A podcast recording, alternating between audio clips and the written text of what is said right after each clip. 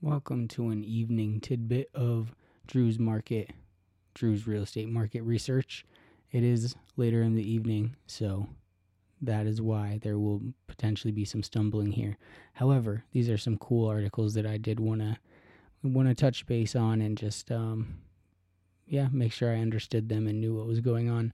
So these were sent out by Your Castle Real Estate, by Lon Welsh, to us, and skimming across them, they looked really cool. So let's dive in. So the first one is from bizjournals.com, and its headline is Denver is number one in U.S. for small business employment and wage growth. First sentence says, while the COVID-19 pandemic has hit small businesses hard, there are some bright spots for Denver's small businesses. And what they're doing is they're taking a report from IHS Markit, and this is a London-based global information provider, and they're saying that Denver had the highest small business employment and wage growth in the U.S. in the past year. Now, in measuring this for employment growth, each city and state was given an index out of 100, while wage growth was measured in hourly and weekly wages. And what they found, what they're reporting essentially, is that Denver led the nation in small business job growth with an index of 97.98. However, it actually didn't even make the top 20 for the job growth index, best job growth index. So that's kind of interesting. But nationally, the small businesses employment index fell 3.65% over the last 12 months, which is the lowest it's been since July of 2009, which is, the middle of the great housing crisis, the Great Recession. So the really cool part of this is while small business employment may be trending down, small business wages continue to grow, which is pretty cool.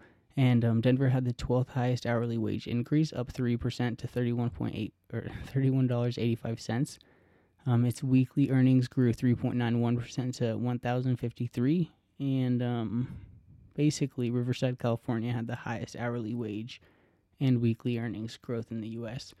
So Denver's doing pretty dang all right. Definitely not downplaying what's happening to small businesses in this market, and not even in the market, in the world events, but I think it is showing that there is demand, and I think we're going to pull through. It seems like we're going to pull through. So that is a cool report to look at. So moving on, though, let's go to the second one.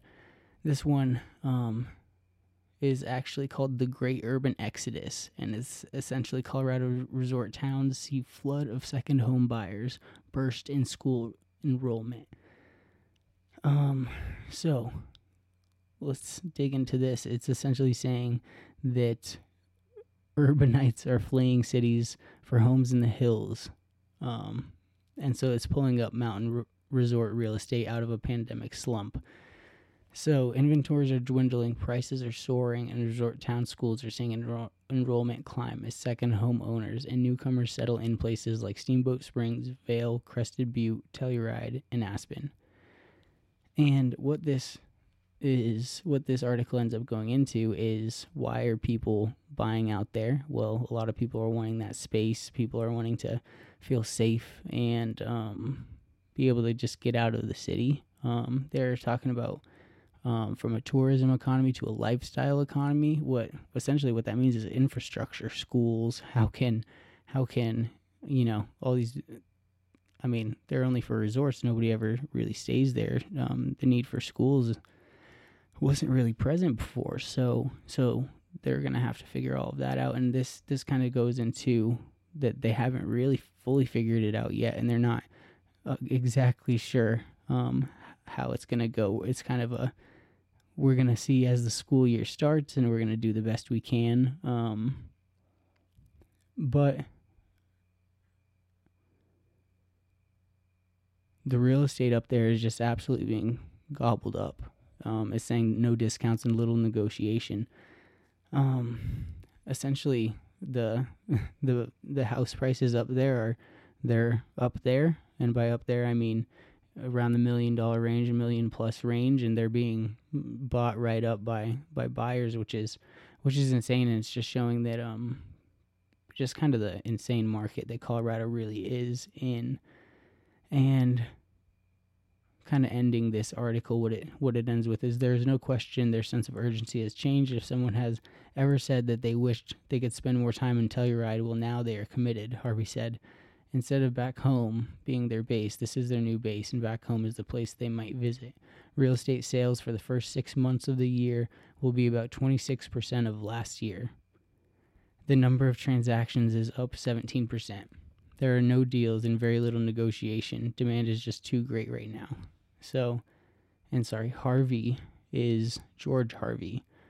He's been selling real estate in Telluride since 1984.